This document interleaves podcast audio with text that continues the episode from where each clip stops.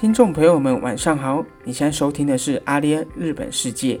主要分享日本文化、生活相关知识以及自我成长的主题。我们每周一跟周四的晚上都会固定更新，并在 KKBOX、First Story、SoundArm、Apple Podcasts 都可以找到我们。如果你喜欢我们的节目，欢迎追踪、订阅、分享，我们会为你带来更多有趣的内容。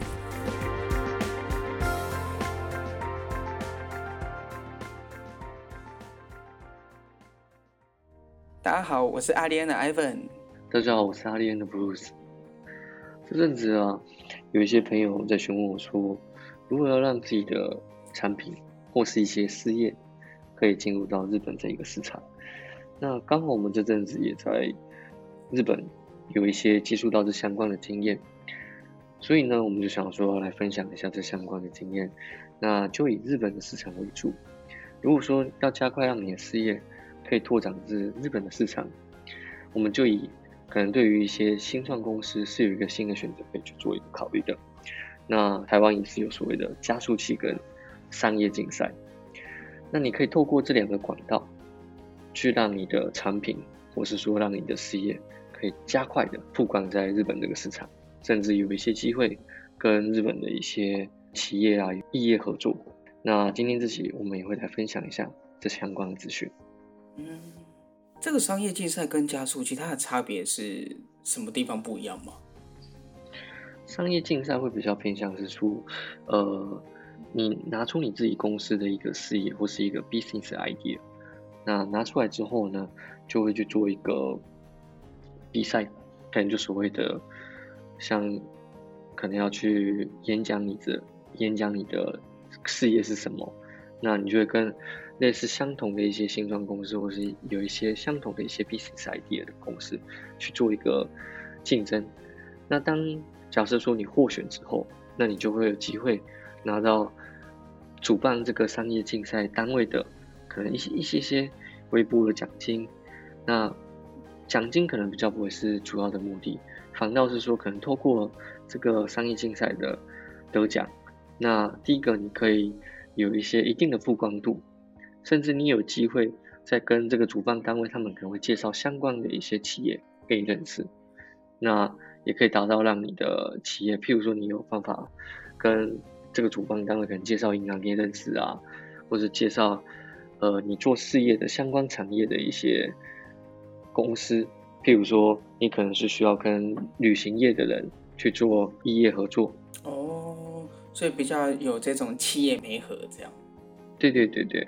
那商业竞赛它主要就是，可能大家就拿出自己的 business idea，然后就去做一个比赛。那得奖了，可能选出比较优秀的这间公司就有机会跟在地的一些刚刚讲的嘛，企业的媒合部分啊，又或是说，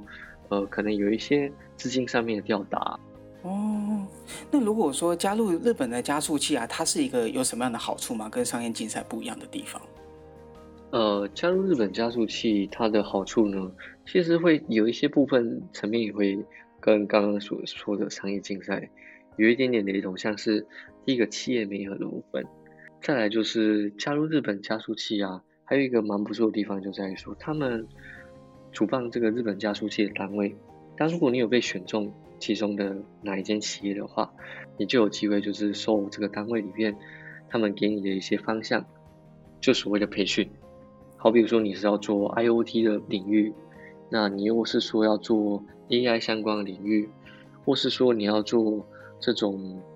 机器相关的一些领域，那都会有这相关领域的一些专门的企业，可能在这个领域已经有一定的成就，那他们就会加进去这个单位里面，负责辅佐这些已经被选中加速器的这些公司，那他们就会把一些他们的经验 know how。会来告诉你们，甚至也会介绍相关的管道，让你们去跟这相关的企业产业去做媒合跟合作。通常加入日本加速器跟商业竞赛不太一样，是商业竞赛可能为期就是一个月就结束了，那日本加速器可能长的话就是会半年啊，甚至半年到接近一年的加速期的都会有的。那可能被选中几间一间企业，你就会从刚开始加进来之后，那要把你的 idea，把你的事业渐渐的发酵起来之后，他们可能就会单主办单位就会派我刚刚所说的这些相关专门的领领域的公司，然后会去告诉你说，哎，该往哪个方向走可能会比较好，会给你一些意见，那给你一些前进的方向。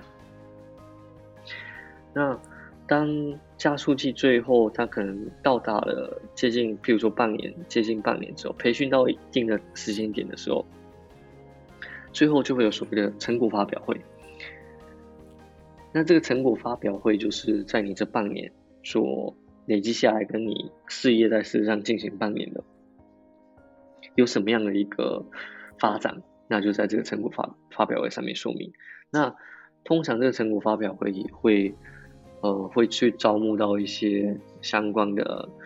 银行啊，或是一些创投单位啊，或是一些企业，那都会招些这些企业进来之后呢，你就有机会让你的事业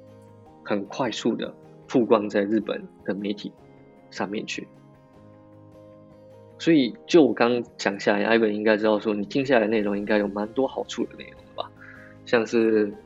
我刚刚所说的这个。企业的媒合，甚至当你事业达到一定的时候，你有机会跟到一些相关产业的公司去做合作。再来就是，当你这件事情能达到到这个成果发表会的时候，你也甚至有办法把你的事业推上去，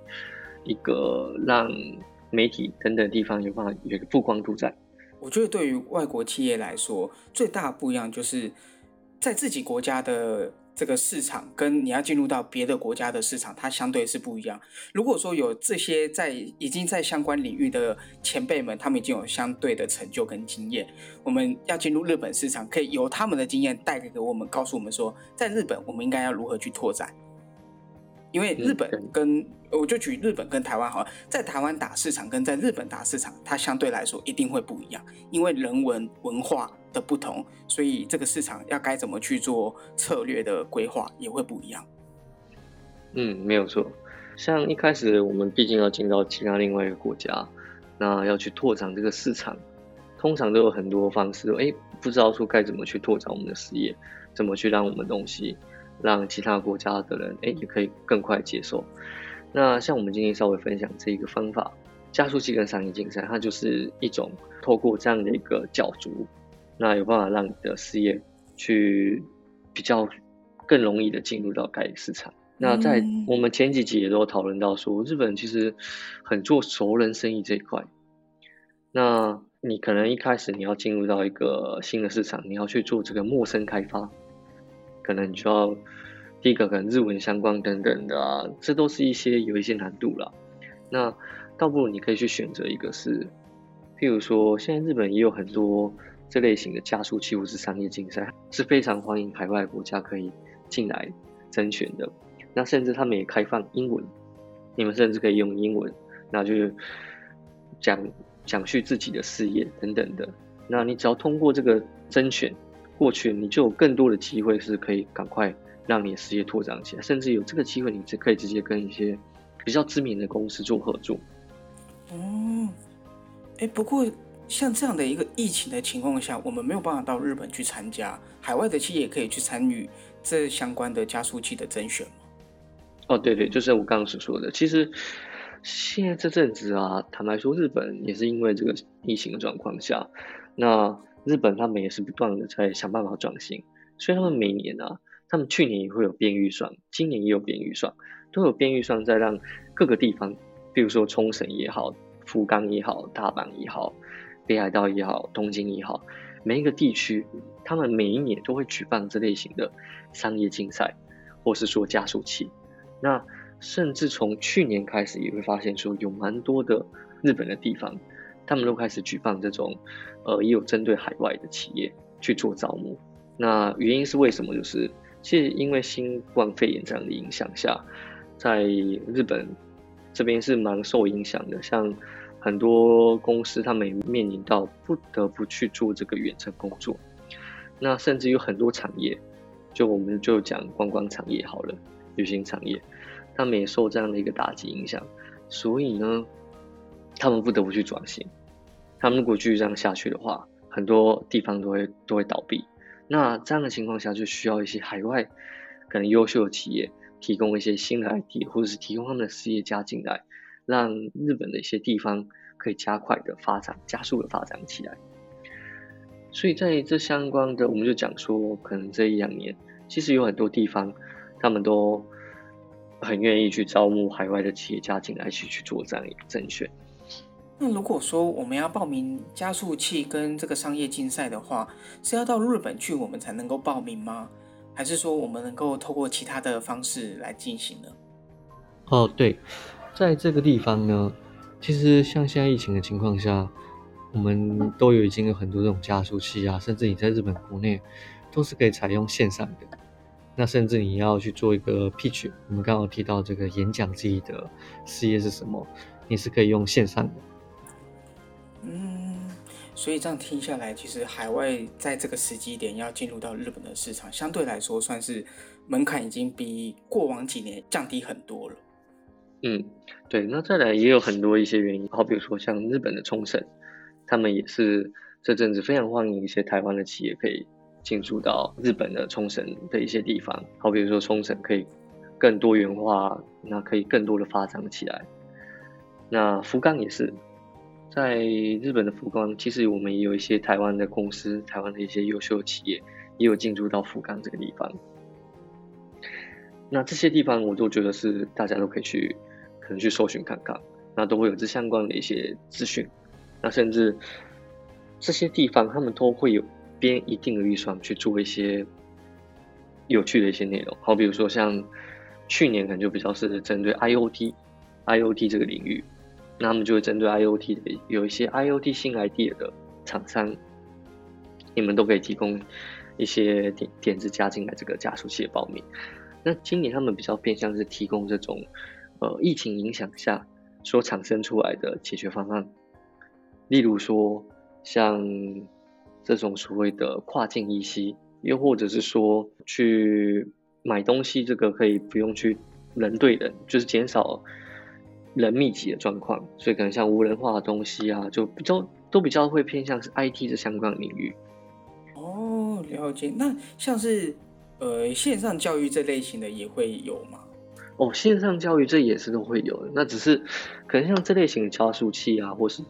这类型的商业竞赛，它最重要的一点，其实蛮重要的，就在于说创新。那可能对社会上面是有一定的帮助跟价值性在，就你可能被获选的可能性会比较高一点，那也是甄选的其中一个条件。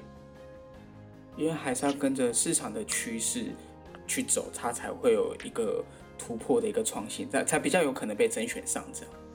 哦，对，没有错。哦，那这样的话，其实呃，要进入到日本的加速器，只要有一个新的 idea，那这个 idea 只要跟着趋势走的话，其实被获选的几率都还算是蛮大的。呃，应该可以再这么说，就是可能光做 idea 可能还不太够，那最主要还有所谓的，可能你的商业计划的部分，你的事业计划是怎么样一个去规划。那再就是说，你有没有事事先调查过这相关的市场？光 idea 是不太行，任何做任何一个事业，可能最重要的就是你有没有去了解说有没有这个市场的需求，有这个市场的需求，有这样的一个数字出来，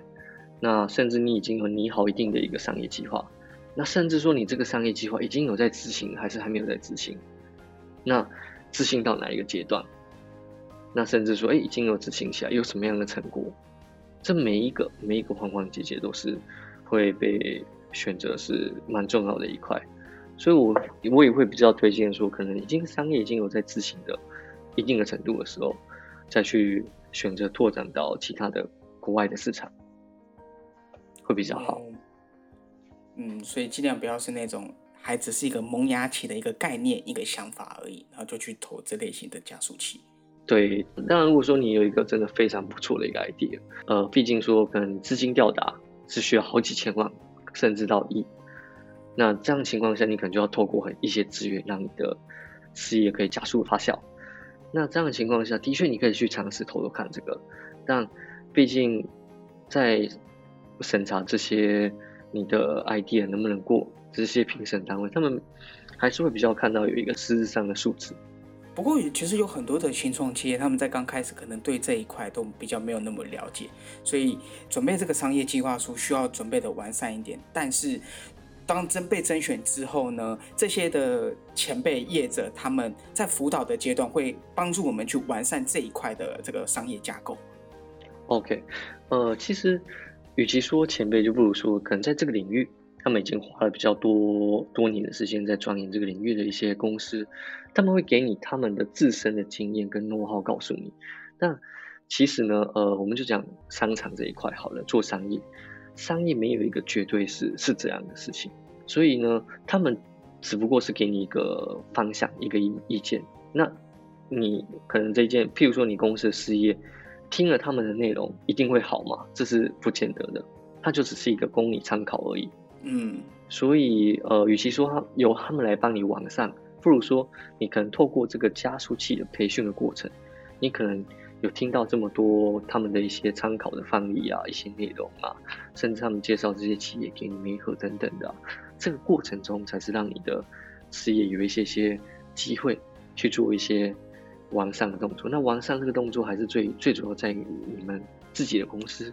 是怎么去规划、怎么去执行的。嗯，这样听下来，其实就跟商业的那个之刚刚讲的竞赛就差别落差很大了。对，没有错，就是会差别，其实也就是商业竞赛就是没有所谓的培训的，比较没有培训这个过程。那不过扣掉培训这一块之外，其实两个地方，不论是商业竞赛或加速器，你都有机会可以透过这个管道，第一个媒体的曝光，第二个企业产业相关合作。在第三个资金上面吊打，通常主办这相关单位的，都一定会有银行，那甚至创投公司，这些他们都都会参加的。所以，如果说你的，譬如说你的商业是有一个估值在，那我相信这些人都很愿意会花一点时间跟你聊聊这一块。所以会有这三个地方，那只有培训这个地方是稍微不太一样。嗯，了解。哎，那我想问一下，说像刚刚提到说，就是资金调达这一块，就是所谓我们常听到的募资嘛。那在这样的一个募资的金金额，大概都是落在多少一个平均值？哦，其实这种呃商业的这种募资是没有一个平均值在的啦。那真的是要看你公司你的产品的估值是多少。那，而且再就是说，募资其实并不是说，哎，别人募多少我就要跟着募多少，并不是这样，而是说你的你要执行这个商业、这个产品、这个事业需要花多少钱，那花了这个多少钱会得到多少的 return，这个是你自己本身要很清楚去了解的。那可能其他人听完，嗯，觉得有道理，甚至诶觉得可以，他们就会做一个投资你的动作。比较不会偏向是说有一个平均值在，而是说你到底是需要多少费用才有办法把你的 idea 给执行起来。嗯嗯嗯嗯。那这样听到这边的话，其实那我们就会想要了解说，除了加入日本的加速器，它有这么多好处，那我们就会想要了解，我们要加入日本的加速器，它的门槛是什么？OK，首先可能门槛的部分呢，第一个一定是语言的部分，首先你要么一定要会英文。可能有一些加速器，它只有限制会讲日文的，你才可以来参加。因为你毕竟你要去做一个 pitch 你自己的商，你的事业是什么，你要可能要去演讲自己的事业范围是什么，你必须要用日文。有一些商加速器是会有这个需求的。那如果说不会日文的话，那其实有一些加速器他们是有接受英文的。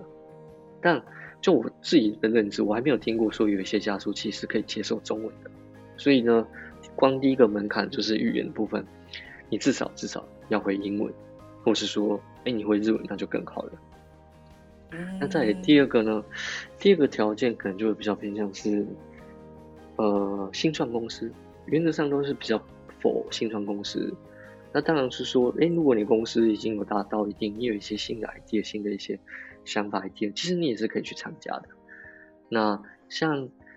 以日本国内，他们在接受国内的企业比较偏向都是新创企公司会比较多，但是他们接受海外的企业的话，就比较没有这个规定。只要你的海外企业有一些解决方案啊，一些产品是有趣的，甚至对当地是有一些帮助的。那他们都是巴不得你赶赶快赶快来报名这样。所以不见得你一定是一间公司，你可能是一个 team，他一个海外的 team 去进去甄选这个日本加速器也是可以的。哦，这个就不一定了。通常去报名一定都是公司，原则上都是公司比较多。你如果说是一个 team，那不太行，因为毕竟你这个是要走商业化的东西。商业化之前，你自己公你自己公司都还没有成立起来，那你要去跑这个，是有一点点困难。那不过我要说就是。也不代表说所有加速器是不接受还没有成立法人的，其实有一些加速器他们也是哎，有一些这类型的 team，那也不能说 team，就是还没有设立法人的这些 idea 的一些创业家，那也是可以接受他们来报名的。那只是说甄选难度就会比较难一点点啦，所以我还是会建议说，原则上我们再回到我们刚刚讲的内容。你如果想要去拓展到海外的事业、海外的市场，第一件事情，你应该是把自己国内的市场的事业，把它做到一定的成绩，你再去思考做下一步，拓展到其他的国家市场。一定流程会是这样，不会是你可能在台湾，你想到一个事业，你第一个你想到就说我要去丢欧美的市场，你应该是先先试着把台湾的市场把它乱起来，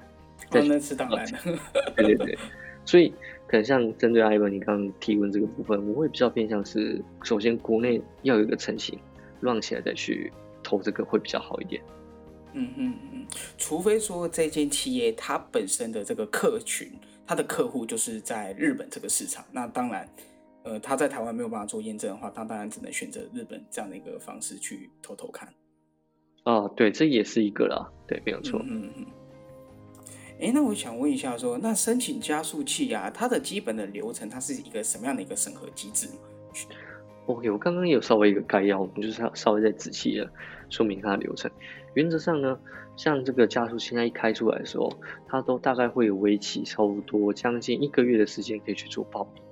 那报名的时候就最基本的，你可以去要投你的商业的事业计划书，就所谓商业计划书。那商业计划书投完，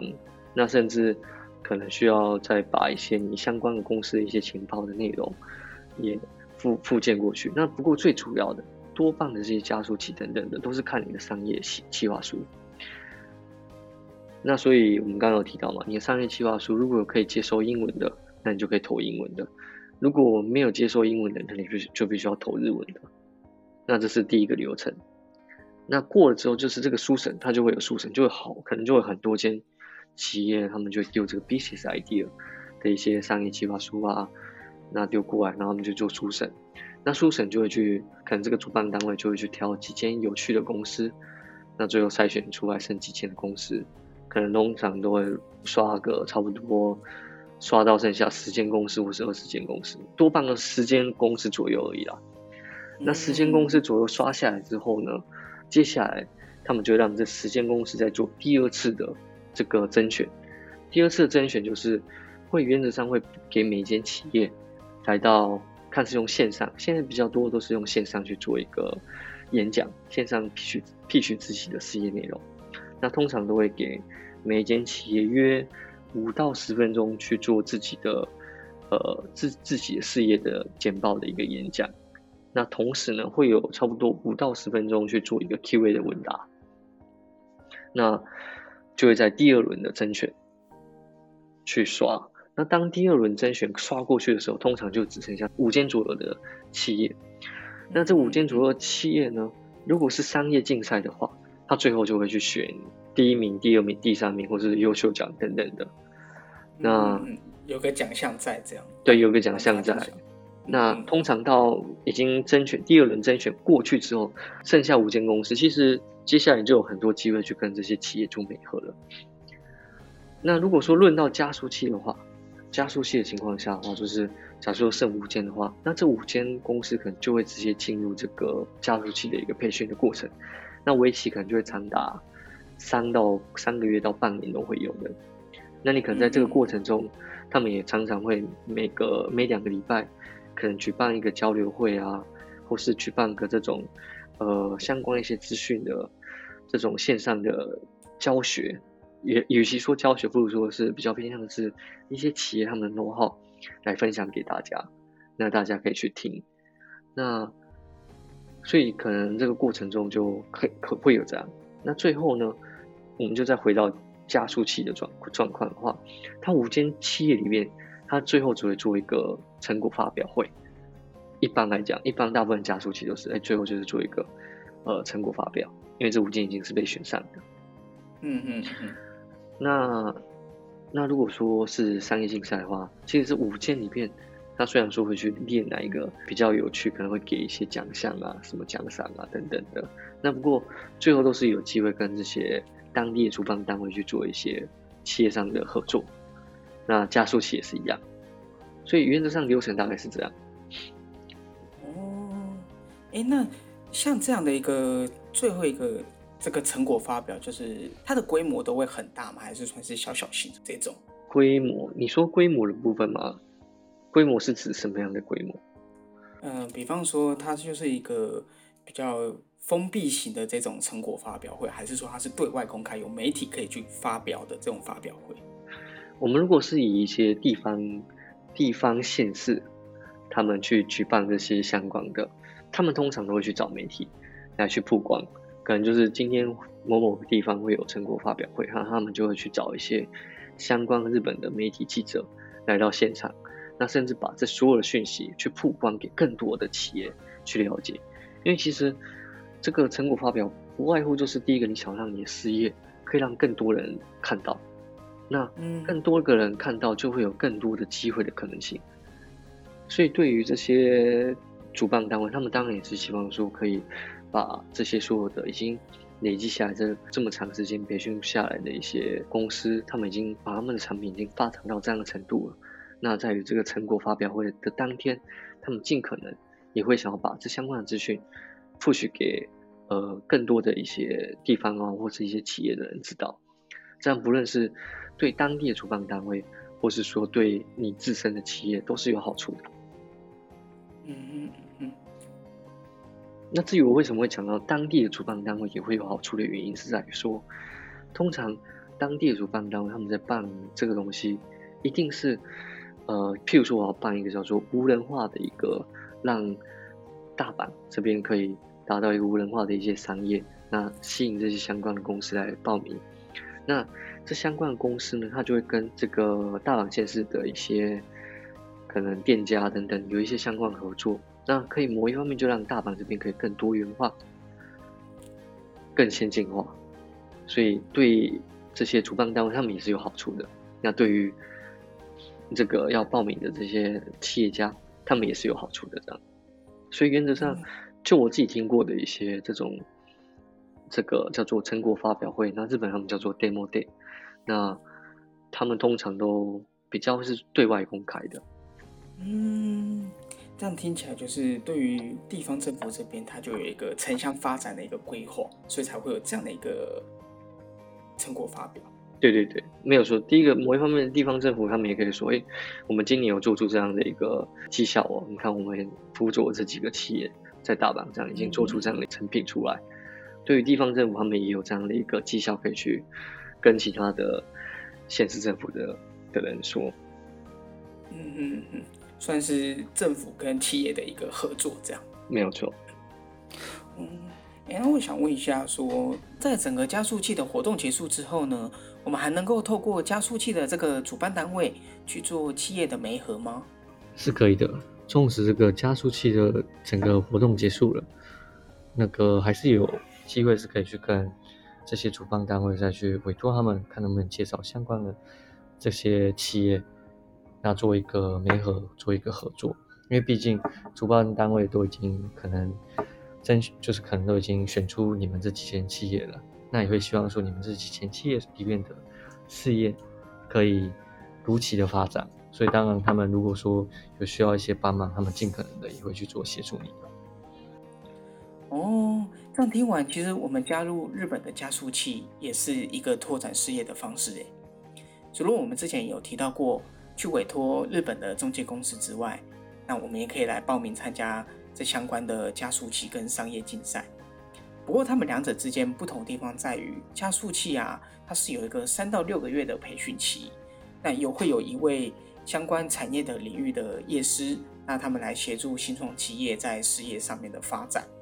那在这个培训期过后呢，加速器这边最后还会有一个成果发表，那让这些新创企业他们可以去对外曝光他们自己的这个事业的服务。那我们也提供这样的一个资源给想要拓展日本市场的朋友们，你们一个参考的方向。那我们今天的节目就到这边。如果说对于今天的主题呢，还有想要听的地方，或是不太清楚的地方，都欢迎你们随时到阿莲的脸书或是 IG 私讯留言给我们。最后也别忘了记得追踪订阅我们的音频节目，我们会在每周四的晚上发布最新的一集。喜欢我们的朋友们，你们就不要错过喽。那我们下一集再见喽，拜拜。